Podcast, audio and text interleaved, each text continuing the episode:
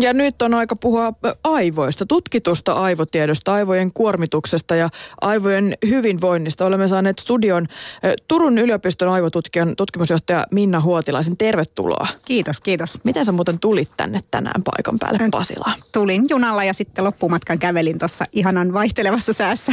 Joo, se oli hieman maanisdepressiivinen jollain lailla. Kyllä.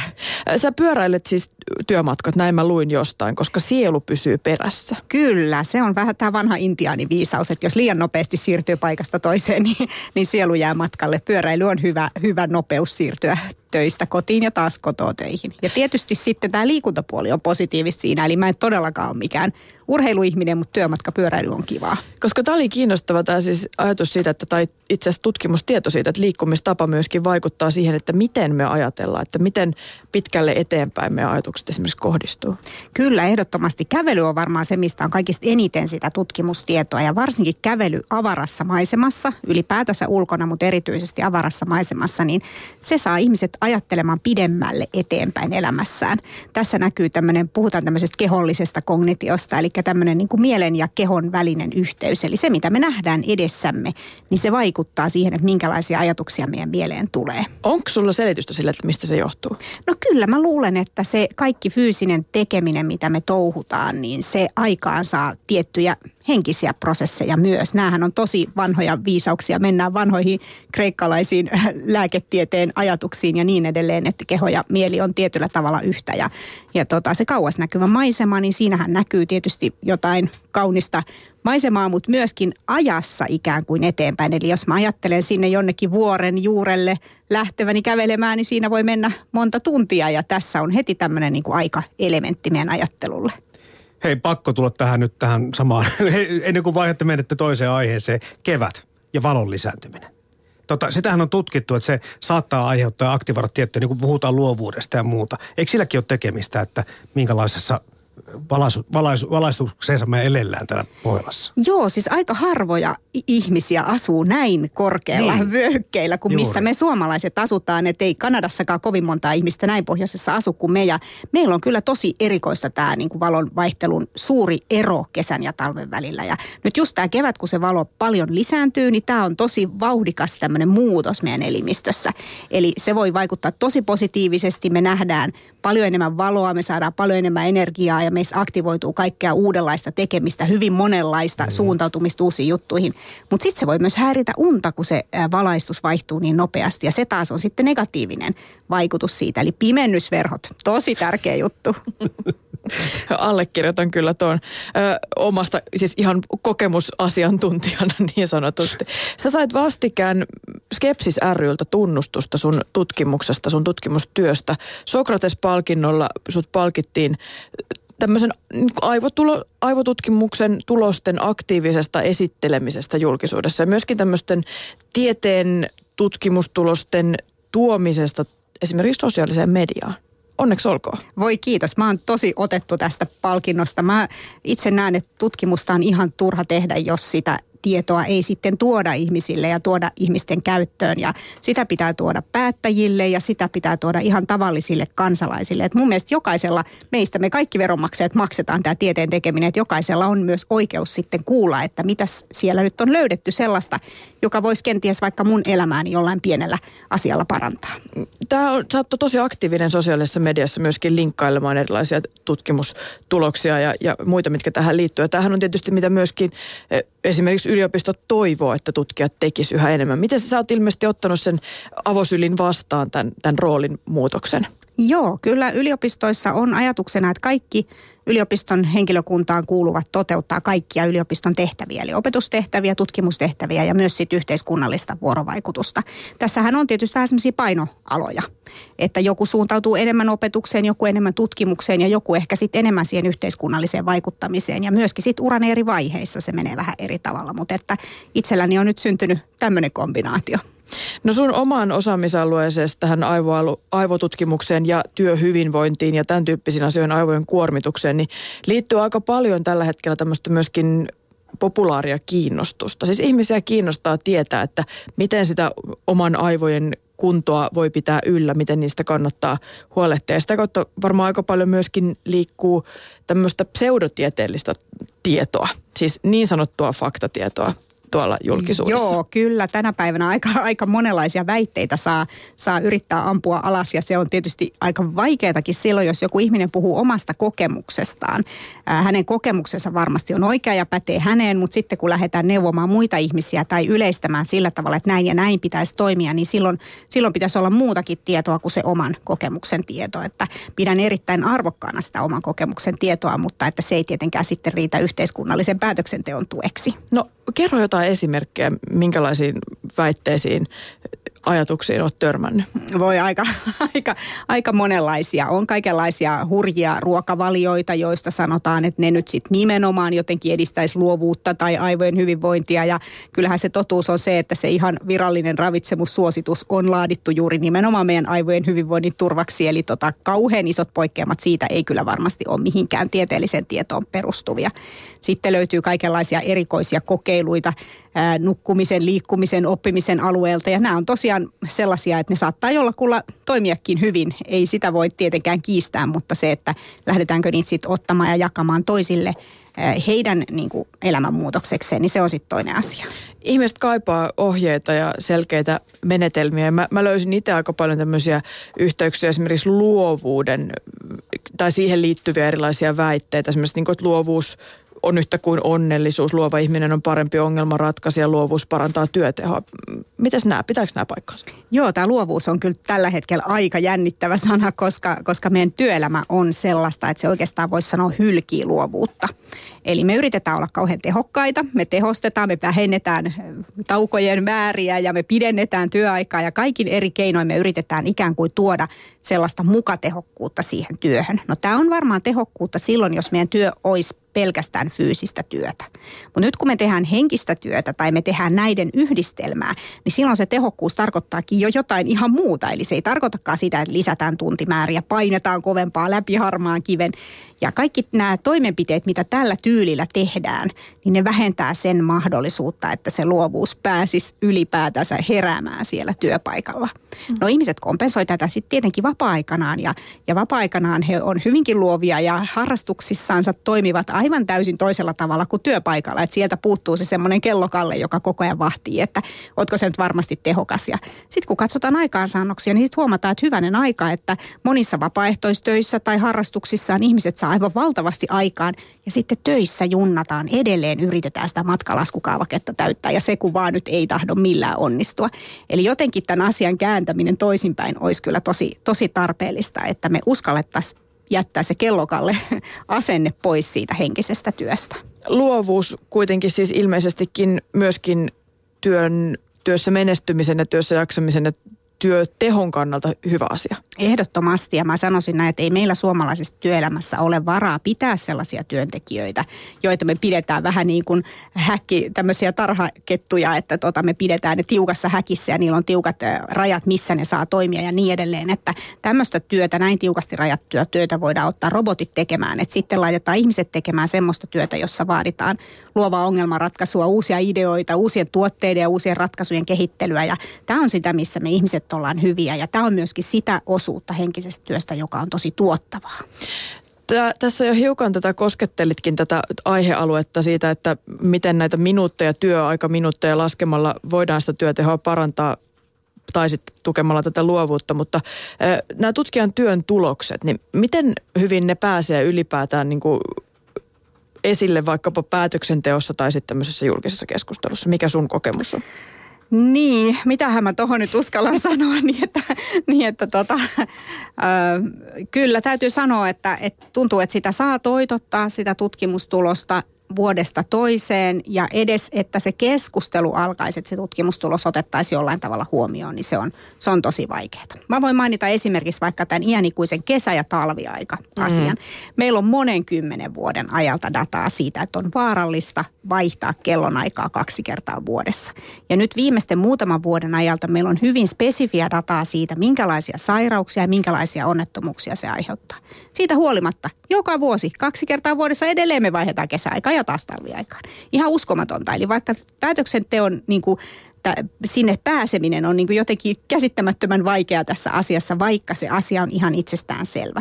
Sitten kun tästä päättäjien kanssa keskustellaan, voin siteerata nimettömänä erästä henkilöä, joka sanoi minulle, että niin, mutta kun mun mielestä on kiva sitten, kun keväällä on valosammat illat. Mm. Eli siis koko se hänen oma kokemuksensa ohitti kaiken sen monen kymmenen vuoden tutkimustiedon, ja tässä sitä sitten taas ollaan. Mm. Tästähän nyt jonkun verran puhuttu, kun tutkijan roolista, roolistakin tuossa puhuttiin, niin siitä, että aika monet menestyneet tutkijat Suomesta on pikkuhiljaa siirtymässä ulkomaille töihin erilaisista syistä. Esimerkiksi sen takia, että yliopistoihin kohdistuu aika paljon tällä hetkellä kustannussäästöpaineita ja irtisanomisia tehdään jonkun verran eri puolilla, muun muassa täällä Helsingissäkin. Ja huomasin, että säkin olet lähdössä siis ulkomaille töihin. Onko tämä jonkunlainen vastalause? Ei, tämä ei ole mikään vastalause, vaan tämä on ihan tavallista työpaikan hakemista. Eli tällä hetkellä kaikki potentiaaliset työnantajat, jotka tutkimustyötehtäviä Suomessa voisi tarjota, niin käy Y T-neuvotteluja tai ovat juuri ne päättäneet. Eli oikeastaan minä en voi tutkimustyötä oikeastaan mistään muualta hakea nyt tällä hetkellä kuin ulkomailta. Eli tota, tämä on ihan tämmöinen käytännön realiteetti. Sielultani olen suomalainen ja tulen heti kipinkapin takaisin, kun, kun täällä joku haluaa mun tutkimustyötäni työtäni, totani, teettää. Mutta tällä hetkellä tilanne on tämä. Ja tosiaan ei koske ainoastaan mua, vaan hyvin isot määrät aivotutkimuksen alueelta, musiikitutkimuksen alueelta ja myöskin lääketieteestä niin on lähdössä. Erityisesti Ruotsiin ja Saksaan, mutta myös Yhdysvaltoihin ja, ja paljon myös muualle Eurooppaan, että suomalaista väitöskirjaa ja suomalaista tutkimustyötä arvostetaan tosi paljon maailmalla ja on aika kova kysyntä suomalaisista tutkijoista ja itse suren kovasti sitä, että lähtee tällaisia nuoria vastaväitelleitä henkilöitä, jotka sitten ovat tällä hetkellä vielä sinkkuja, löytävät sieltä sitten puolisot ja perustavat perheet ja saavat virat ja eivät todellakaan takaisin tule. Eli Suomi Finland maksoi heille päiväkodit, hammashoidot, peruskoulut, lukiot, maisterin tutkinnot, väitöskirjat ja sitten he lähtivät. Niin, siis se on hyvä uutinen, että suomalaista osaamista arvostetaan tälläkin sektorilla tuolla ulkomailla, mutta siis meidän kansakuntana näkökulmasta niin se kuulostaa hyvinkin huolestuttavalta. No joo, kyllä se on aika, aika kallista lystiä. Ja täällä käy siis tosiaan tämmöinen ihan aktiivinen rekrytointi, että Ruotsissa tiedetään, että täältä saa hyviä, hyviä tutkijoita on tällä hetkellä vapaana, että niitä kysellään. Hmm. Jos vielä palataan näihin, näihin sun tutkimusalaan liittyviin erilaisiin väittämiin, joita, joita, joihin jonkun verran tuolla törmää, kun keskusteluja seuraa, niin yksi tietysti liittyy näihin älylaitteisiin ja siihen, että ne tyhmentää meitä jollain lailla. Mitä, mitä, mitä siitä tiedetään niin kuin aivotutkimuksen perusteella, että mitä meidän aivoille vaikkapa kuuluu tällä hetkellä verrattuna esimerkiksi kymmenen kaksikymmentä vuoden takaisin? Niin, a, aika, aika monesta näkökulmasta nämä älylaitteet tietenkin vaikuttaa meidän kognitioon ja aivotoimintaan. Ja, ja ihan ensimmäinen tämmöinen iso positiivinen vaikutus on se, että se on ikään kuin tämmöinen laajennettu muisti. Eli siinä vaiheessa, kun ihminen rupesi kirjoittamaan ylös jonnekin vuohen nahalle ensimmäisiä muisti, muistikirjojansa, niin tota siitä lähtien meillä on ollut mahdollisuus ulkoistaa muistiamme. Meidän ei tarvitse enää itse muistaa kaikkea, vaan meillä on joku paikka, mistä me voidaan se tarkistaa. Ja nyt tietysti älylaitteesta me voidaan tarkistaa melkein, melkein kaikki tieto, mitä maailmassa on kerätty ja, ja siellä tosiaan sitä tietoa sit riittää paljon. Tyhmentääkö se sitten meitä? No kyllä se sillä tavalla ehkä tyhmentää, että ei tämän päivän lapset enää osaa Suomen jokia järjestyksessä luetella ulkoa, niin kuin mun oli pakko opetella. Mutta ehkä se nyt ei kaikista fiksuinta opeteltavaa olekaan, koska siinä on nyt yksi asia, jonka voi, voi tarkistaa netistä. Mutta jos ei tiedä esimerkiksi perusasioita, vaikkapa Suomen historiasta, niin ei hyödy mitään siitä tiedosta, että tarkistaa netistä, mikä on Suomen itsenäisyyspäivä.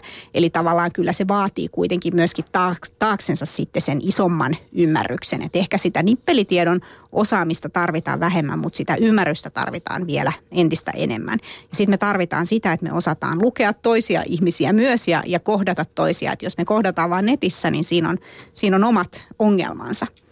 Entäs tämmöisen aivojen kuormituksen näkökulmasta? No se on sitten se iso, iso negatiivinen puoli. Eli meillä ei ole vielä kauhean hyviä nämä tietotekniset ohjelmistot ja laitteistot, mitä me käytetään tämmöisestä kognitiivisen ergonomian näkökulmasta. Eli siitä näkökulmasta, että, että ne huomioisi ihmisen tiedonkäsittelyn rajoituksia. Me nähdään sitä pikkusen jo tuolla viihdepuolella. Että jos me ajatellaan jotain viihdeohjelmaa, niin se osaa suositella, että hei, sulla jäi tämä leffan katsominen kesken, että haluatko jatkaa tästä. Että kysympähän vaan, että miksei se matkalasku ohjelma kysyi multa, että hei, että sullahan näkyy täällä luottokortilla tällaisia junalippuja ostettuna, että liittyykö nämä mahdollisesti tähän mm. matkalaskuun, jota olet tekemässä. Että ehkä tänne päin vielä ollaan menossa ja päästään, mutta tällä hetkellä siellä ei vielä olla. Että paljon on työpaikoilla semmoista, semmoista niin kuin kamppailua niiden huonosti toimivien tietoteknisten ohjelmistojen ja laitteistojen kanssa. Esimerkiksi terveydenhuoltoala on siitä hyvä esimerkki. Mm, kyllä. Tietysti kiinnostava aihealue tämän stressin ja kuormituksen näkökulmasta on myöskin siis se, että aika yleinen ajatus on se, että stressi tappaa ja on yksiselitteisesti pahasta. Niin, tämä stressin määritelmä nyt sitten tässä tulee kysymykseen. Eli oikeastaan jos me lähdetään fysiologisesti katsomaan stressiä, niin siinä ei ole tämmöistä negatiivinen tai positiivinen akselia vielä olemassa, että se stressin negatiivisuus määrittyy oikeastaan vasta siinä vaiheessa, kun me huomataan, että tämä henkilö ei kykene palautumaan. Eli tämmöinen stressi ja sitten toisaalta tämmöinen työstä innostuminen tai mistä tahansa muustakin asiasta innostuminen ja kaiken peliin pistäminen, niin se on sinänsä kyllä positiivista, mikäli sitten tämän henkilön elämän piiriin kuuluu myöskin mahdollisuus sitten palautua siitä. Kiinnostavaa, mä näin tämmöisenkin väitteen tai esityksen tuolla netissä, että, että stressi vaikuttaa enemmän siis negatiivisesti, jos itse uskoo, että se vaikuttaa negatiivisesti. Kyllä, juuri näin. Stressistä stressaaminen joo, on siis kyllä. Pahasta. Joo, ja myöskin siis tämmöinen asenne, että ajattelee itse, että, että mun täytyy rajoittaa tätä työtä, koska muuten tämä työ vie liikaa mun energiaa ja aikaa. Niin tällainen asenne on myös tutkimuksissa havaittu, että se lisää niitä stressin negatiivisia vaikutuksia. Eli tota, oikeastaan tosi paljon tapahtuu siinä meidän asenteessa ja ajatuksessa, että tämmöinen työhyvinvointi ja semmoinen, että ihminen on niin kuin hyvinvoivana, innostuneena siellä töissä, tartuttaa myös muita ihmisiä innostumaan siitä, siitä samasta hommasta, koska tämmöinen tarttuu, tunteethan tarttuu hyvin voimakkaasti. Että tämmöinen työhyvinvointitartunta olisi mun mielestä nyt semmoinen asia, joka sopisi jokaisen suomalaiselle työpaikalle. Work Goes Happyllä on tämmöinen hauska työhyvinvointitartuntakampanja, että suosittelen lueskelemaan sieltä v g h piste f i-sivustolta näitä, näitä tarinoita ja kertomuksia ja ajatuksia tämmöisestä työhyvinvointitartunnasta, jota, jota nyt juuri tällä hetkellä kyllä kaivataan suomalaisessa työelämässä. Anna muuta vähän vinkkejä siitä, että mistä kannattaa tietoja etsiä, jos oikeasti haluaa semmoista tutkittua luotettavaa tieteellistä tietoa siitä, että mi- miten aivoja kannattaa huoltaa tai, tai hoitaa tai pitää huolta siitä omasta hyvinvoinnista, esimerkiksi työn suhteen tai minkä tahansa. No Ylellähän on tosi hienot aivoista yleisesti kertovat sivustot siellä oppimisen kanavalla, että sieltä löytyy, löytyy paljon aivotietoa. Sitten sieltä v g h piste f i-sivustolta löytyy työhön ja työhyvinvointiin liittyvää tietoa ja sieltä löytää myös sitten näitä työhyvinvointitapahtumia, jotka on siis ilmaisia tapahtumia, jonne voi tulla ihan oppimaan ja kuulemaan työhyvinvointiasiaa. Sitten Muistiliitolla on tosi hienot sivut, joista löytyy myöskin tätä aivotietoutta ja, ja muistin ja työn välisiä juttuja ja vinkkejä siitä, että miten omaa muistiansa voi, voi pitää vireänä ja miten, mitä pitää tehdä silloin, kun kaikki asiat kaatuu päälle töissä ja tuntuu, että ei muista enää mitään. Tämä oli siis kiinnostava se ajatus siitä, että muuttamalla sitä, että miten itse suhtautuu asiaan, siis oikeastaan sitä, että miten ajattelee jostain asiasta, niin voi vaikuttaa myös siihen, että miten se oma keho reagoi fyysisesti. Ehdottomasti, ja tämä on kollektiivinen juttu, eli me myös vaikutetaan siinä toisiimme, eli meillä on tavallaan siellä työpaikalla yhteiset asenteet. Meillä on yhteiset ajatukset siitä, että minkälaista tämä työ on. Jollain työpaikalla ajatellaan, että tämä työ on niin raskasta, että meidän täytyy yrittää nyt muistaa pitää niitä taukoja ja voi voi. Ja sitten taas toisella työpaikalla ajatellaan, että hei, että jes, nyt me halutaan vielä tämä juttu tähän vielä tehdä. Ja sä pystyt hoitamaan ton, koska sä oot tossa tosi hyvä, niin me muut jatketaan tätä hommaa. Ja se asenne on täysin erilainen. Ja tämmöisestä asenteesta tulee sitä tehokkuutta, mutta siitä tulee myöskin sit sitä hyvinvointia. Eli tämä on työnantajan ja työntekijän niin kuin yhteinen tavoitetila. Mutta voiko siihen päästä jokaisessa työtehtävässä semmoiseen tavoitetilaan? Onko jotkut työt vaan semmoisia, että niistä on helpompi löytää sitä innostusta ja, ja onko sitten toisaalta jotkut ihmiset myös vaan sellaisia, että ne helpommin vaan innostuu niistä asioista? No mä kyllä haluan uskoa siihen, että kaikilla töillä on joku järkevä syy, miksi sitä työtä tehdään. Eli mitään työtä tässä maassa ei tehdä turhaan, että aina on joku, jonka takia sitä tehdään. Ja mun mielestä siihen niin kuin kiteytyy se, että kuka se on se, joka tästä hyötyy. Että jos me ajatellaan vaikkapa roskakuskia, niin kyllä on tyytyväinen asiakas kuule, kun roskakuski hoitaa hommansa. Tai jos me ajatellaan vaikka makkaratehtaan työntekijää, niin kyllä on tyytyväinen asiakas, kun hän sitten sen laadukkaan tuotteen sieltä kaupasta ostaa ja tietää, että mä voin tähän luottaa. Eli mä en usko, että semmoista työtä on olemassa, olemassa, jolla ei olisi niin kuin merkitystä ja tarkoitusta. Enemmän se on siitä työyhteisöstä kiinni, että pystyykö se työyhteisö niin kuin yhdessä luomaan sen tarkoituksen siihen. Tähän oikeastaan liittyen, Minna Huotilainen, täällä tulee aika montakin tuota vähän vastaavanlaista kysymystä ja huomiota. Eli oma työ on kyllä vastuullista, mutta yleensä samanlaista toistuvaa. Näitä on varmaan kolme tai neljä samantyyppistä eri nimimerkiltä lähetysikkunamme tullutta kommenttia. Ja sitten myös kysymys jatkuu, että, että mitä niin kuin aivoille aiheuttaa tämän liian vähän kuormittava työ? Joo, puhutaan tämmöisestä bore-outista, vähän niin kuin burn-outin pikkusisko. Elikkä, joo, eli tota, juuri siitä, että ihminen ei pääse työssään käyttämään sitä kaikkea henkistä kapasiteettia, joka hänellä on. Ja tämä on aivan yhtä vaarallista kuin sitten tämmöinen burn-out, jossa ihminen äh, saa aivan liikaa vastuuta ja aivan liikaa työtehtäviä ja ei pysty niistä, niistä niin kuin selviytymään. Äh, tämmöisestä bore-outista kärsivälle henkilölle, niin kyllä mun mielestä herää kysymys, että voiko olla niin, että siinä työssä ei ole sellaista kehittämiskulmaa, jota hän voisi miettiä, että jos kerran siinä on paljon toistoa, miten sitä voisi automatisoida, miten sitä voisi tehdä laadukkaammin, miten sitä voisi tehdä jollain toisenlaisella tavalla, jolla saataisiin ehkä työt hoidettua nopeammin, asiakas ehkä tyytyväisemmäksi, laatu ehkä paremmaksi, joku tämmöinen kulma, jota kautta tämä työntekijä voisi lähteä sitä työtänsä kehittämään, koska ihminen, joka on tehnyt pitkään samaa työtä, niin hän on se ihminen, joka todennäköisesti saa sen työn kehittämiseen liittyvät parhaat ideat. Hänhän sen työn tuntee. Tästä me puhuttiin Lindan kanssa jo tässä aamupäivällä ennen kuin tota lähetys alkoikin, että meillä on sillä tavalla kiva homma meillä toimittajilla, että vaikka jokainen aihe ei meitä välttämättä niin kuin henkilökohtaisesti sytytäkään. Siihen perehtyminen, siitä näkökulmien pyörittäminen ja kaverin kanssa sparraaminen, se antaa niin kuin mahdollisuuden innostua mistä tahansa jutusta, mutta mä ymmärrän, että täällä viitataan tämmöiseen niin kuin perinteisempään tehdastyöhön. Eli kaikissa ammateissa ei ole samanlaista mahdollisuutta itse itseään innostaa. Niin, kyllä mä silti ajattelen, että myös tämmöisessä niin kuin mekaanisessa, fyysisessä, toistavassa työssä voi tulla sellaisia innovaatioita, jotka sitten säästää, säästää työntekijän aikaa, työnantajan rahaa ja niin edelleen. Ja tällaisesta on itse asiassa esimerkkejä suomalaisesta metalliteollisuudesta, esimerkiksi työntekijöiden tekemä oivallus, jossa he on siis huomanneet sen työnsä ääressä seisoissaan, että hei, että tämä hommahan kannattaisi tehdä noin, niin me säästettäisiin paljon aikaa ja, ja tota, tätä kautta suomalaisia työpaikkoja turvataan tietenkin. Eli mä uskon siihen, että meidän suomalainen koulutettu, innokas työvoima pystyy pistämään kampoihin niille, jotka tekevät vaan toistavasti sitä omaa työtänsä. Eli meillä on ihan mukavalla tavalla tämmöinen matala organisaatiorakenne, että uskotaan, uskalletaan mennä pomolle sanomaan, että hei, että miksi tämä tehdään näin, että eikö tämä kannattaisi tehdä noin. Mutta siitä stressistä vielä. Siis jos on niin, että se kuormitus ja rasittavuus on siellä korvien välissä, että miten, sitä itse, miten siihen itse suhtautuu, niin onko niin, että voi ottaa esimerkiksi minkä tahansa työn vastaan, koska se on vaan omasta asenteesta kiinni, se stressaavuus. Niin, se tietysti riippuu, että mitä, mitä työtehtäviä siinä työntekijälle sitten annetaan. Että totta kai hänen pitää olla tehtäviensä tasalla, eli täytyy olla se riittävä koulutus ja osaaminen tehdä sitä työtä. Ja täytyy olla ne oikeat resurssit myös, eli jokaisella työntekijällä pitäisi olla joku, jolta voisi kysyä apua. Ja jolta voisi kysyä apua myöskin priorisointiin, koska hyvin usein sitten törmätään siihen, että kaikkea työtä ei voida tehdä. Osa työtehtävistä jää ihan ajanpuutteen vuoksi tekemättä ja osa joudutaan tekemään vähän huonommin kuin mitä sielu sietäisi.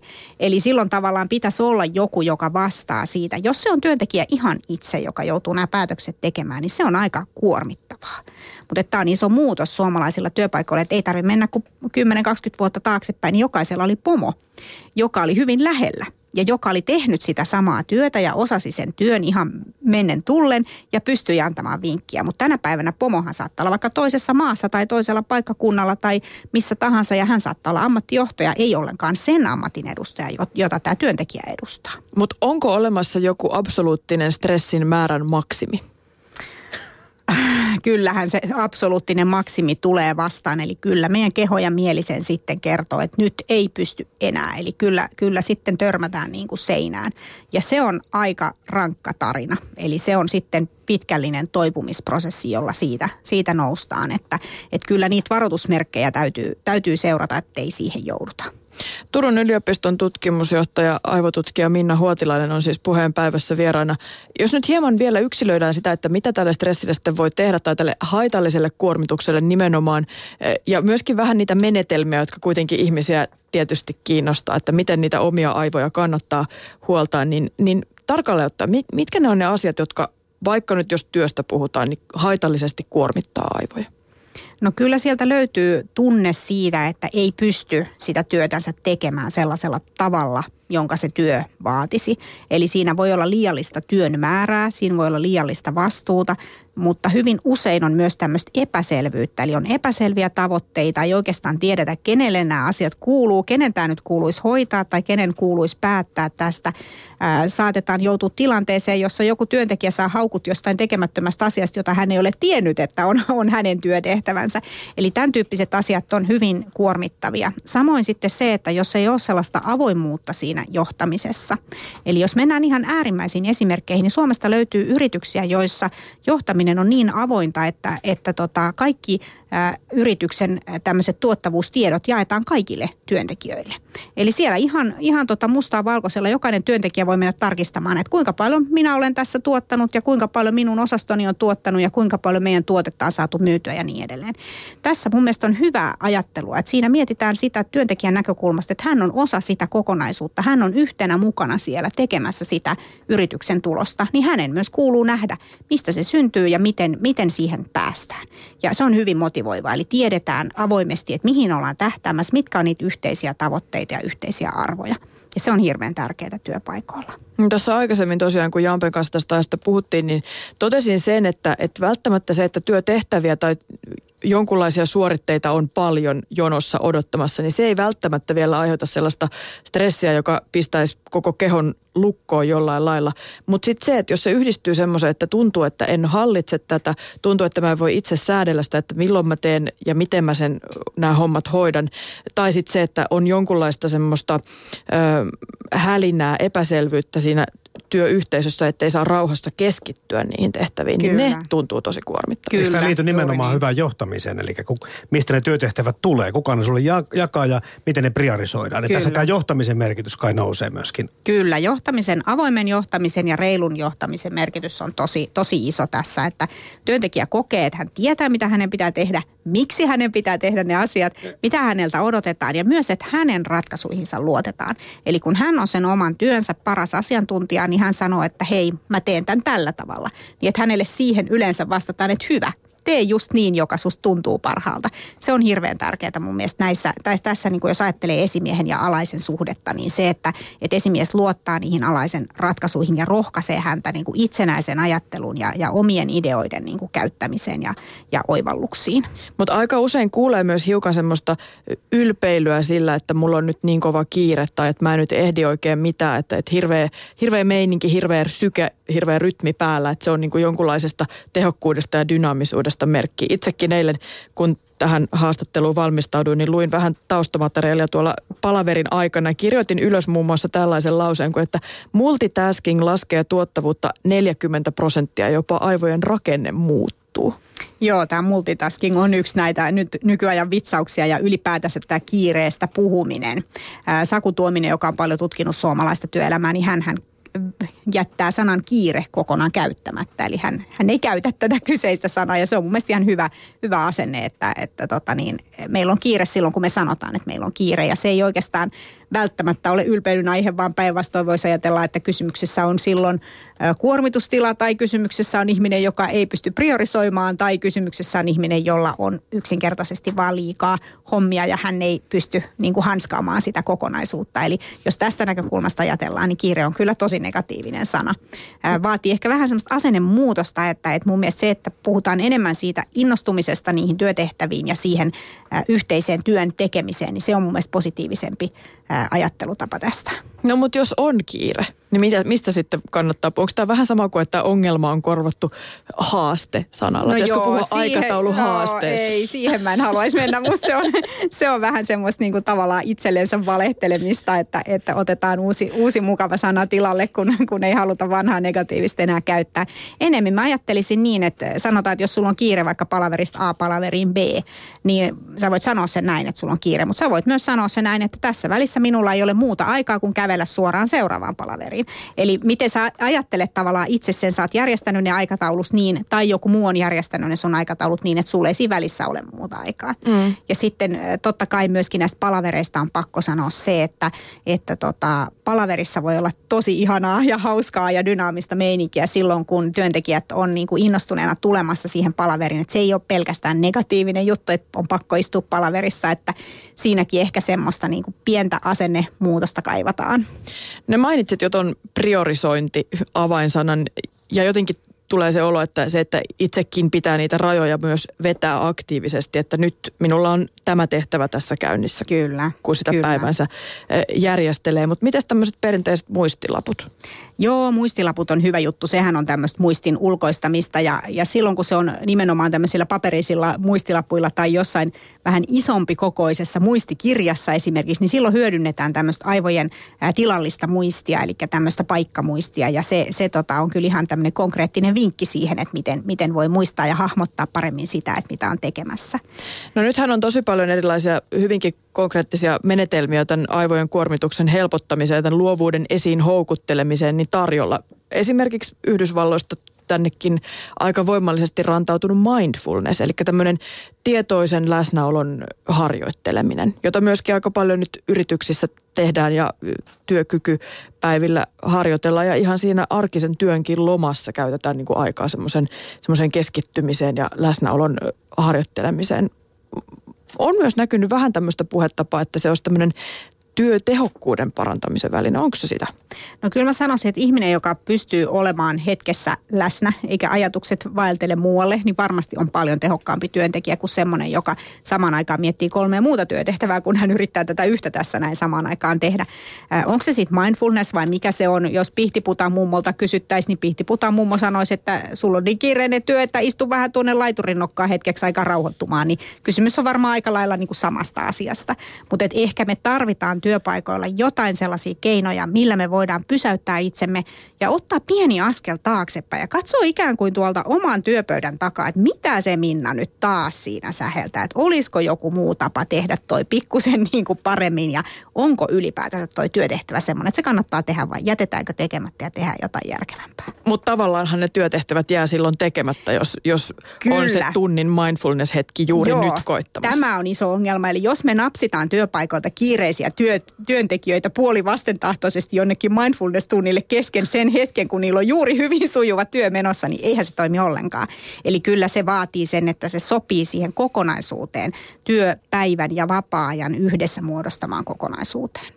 No jos Pihtiputaan mun mummo käskee laiturin nokkaan, niin täällä kysellään meillä yle piste fi kautta puheboksissamme, että miten sitten korvata ne tupakkatauot? Miten me pystymme tämän niin kuin myymään työnantajalle semmoisena asiana, että se kannattaa kaikki, kaikille? Joo, siis tupakkatauossa totta kai tupakointia en tietenkään suosittele kenellekään ja tsemppaan jokaista, joka siitä yrittää päästä eroon, mutta tupakkatauossa on juuri tämä mm-hmm. hyvä puoli. Eli siinä mennään tuohon ulos, vähän virkistäytymään, heitetään sananen työkaverin kanssa työasiasta tai jostain muusta ja sitten tota, palataan sen viiden minuutin kuluttua takaisin sinne työpöydän ääreen. Eli mikä olisi nyt se nykyajan tupakkatauko, että olisiko se joku porkkanatauko, että me käydään tota, monella se on some, syömässä. Some, niin, missä, missä joo, käydään kurkkaamassa, mikä jos, ei välttämättä. Joo, niin. Se on sitten vähän toisenlainen juttu, että sieltä somesta tulee kyllä sellaisia pieniä positiivisia iloisia juttuja, että sieltä saa jonkun mukavan uutisen ja näin edelleen ja se voi olla piristävää ja ihanaa, mutta se ei kyllä niin kuin fyysisessä mielessä korvaa sitä, että noustaan sit penkistä ylös, jätetään ne tietotekniset laitteet, mennään ulos, vaikka vähän ripsuu vettäkin, hengitellään sitä raikasta ilmaa siellä ulkona, nähdään työkaveri vailla mitään järkevää muuta tehtävää siinä ja sitten palataan siihen työpöydän ääreen. Et tähän pitäisi nyt keksiä joku tupakkatauon korvaaja. Mä vielä vähän jatkan. Pitäisikö ruokatunnilla jättää työasiat ikään kuin sivuun? No se, se on kyllä vähän niin kuin mielenkiintoinen juttu, että mä itse olen kova puhumaan työasioista aina. Ja se Jos johtuu, on innostunut. Joo, ja se johtuu just siitä, että mä oon niin innoissani aina kaikista työjutuista, niin kuin kaikista muistakin jutuista. Mutta tota, mm, jos se tuntuu kuormittavalta, niin eihän se silloin ole reilua, että me kuormitetaan työkavereita sillä työasialla. Mutta mä ajattelisin, että niistä työasioistakin löytyisi kuitenkin se positiivinen kulma, mistä voitaisiin puhua. Ja mikä olisi just sitä innostuksen jakamista, että me voitaisiin tartuttaa sitä omaa hyvinvointia toisiin, joka liittyy myös suoraan siihen työhön. Totta kai sitten työntekijöiden kesken on hyvä jakaa myöskin palautumiseen liittyviä asioita ja ajatuksia myöskin sieltä vapaa-ajalta. Eli liikuntaharrastuksiin, hyvään syömiseen, riittävän nukkumiseen, kaikkeen tähän liittyviä asioita myös, jotka on hirveän tärkeitä sen työhyvinvoinnin kannalta. Että niitähän voi myös sitten jakaa, jakaa siinä tota, lounastauolla. Mutta jonkun verranhan nyt puhutaan myös tämmöisestä lasten maailmasta oppimisesta, siis esimerkiksi leikillisyyden tuomisesta työpaikoille, tämmöisten menetelmien kehittämisestä, rakennuspalikoista, aikuisten rakennuspalikoista. Joo, kyllä. Siis tota, jos mennään ihan tämmöisiin niin kuin superhyvinvoiviin työyhteisöihin, mitä löytyy, löytyy pienistä yrityksistä Suomessa, niin siellä uskalletaan tehdä tämmöisiä juttuja. Eli siellä saattaa olla, olla tota fudispeliä tai jotakin bändisoittimia siellä työpaikalla käytettävissä. Ja esimerkiksi Koistisen Kantele, joka on, on tota erittäin tunnettu suomalainen tämmöinen huippulaadukas instrumentti, Ää, yritys, niin tota, heillä on myös tämmöinen leikillisyysteema siellä, siellä työpaikoilla ja monista ohjelmistofirmoista löytyy kaiken maailman piiloleikkejä kesken työpäivän. Eli, eli tota, niin kyllä tätä haetaan. Tästä, tästä nimenomaan niin mun mielestä on oikea suunta hakea sitä, sitä tapaa tehdä tehokkaasti tietotyötä, joka on siis aivan eri asia kuin tehdä tehokkaasti fyysistä työtä. Värityskirjojen ystävä taitaa aivotutkija myöskin olla. Joo, värityskirja on mun mielestä tosi hieno käsityön korvaa ja semmoisille, jotka ei osaa niitä virkkaus- ja kudontahommia ja semmoisille, jotka ei edes halua lähteä siihen suuntaan. Eli, eli tota, värityskirjan värittäminen on niin helppoa, että jokainen osaa. Ja sitä kun hetken aikaa on tehnyt, niin huomaa, että sopiiko se minulle. Mutta jos vielä tähän tekniikkaan hiukan palataan, niin tämähän on myös yksi ilmiö, joka, joka tässä oman kehon kuormituksen tutkimisessa ja tarkkailussa niin yleistyy. Siis erilaisten laitteiden hyödyntäminen, aktiivisuus, rann, erilaiset kännykkäsovellukset, joilla voi seurata vaikka unen laatua. Se, että mitataan omia kehon toimintoja tai, tai tiloja jollain lailla.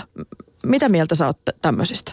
No me ihmiset vaan ollaan sellaisia, että me tarvitaan, monet meistä tarvitsee jonkun numeron, joka sanoo, että hei nyt sä et ole nukkunut tarpeeksi, että sulla on ollut tässä viime aikoina nyt aika paljon kaikenlaista, että tota unen määrää olisi pitänyt mieluumminkin lisätä eikä vähentää, että nyt tämä numero näyttää sulle, että, että nuku, mene huomenna vähän aikaisemmin nukkumaan ja laita herätyskello pikkusen myöhemmin soimaan.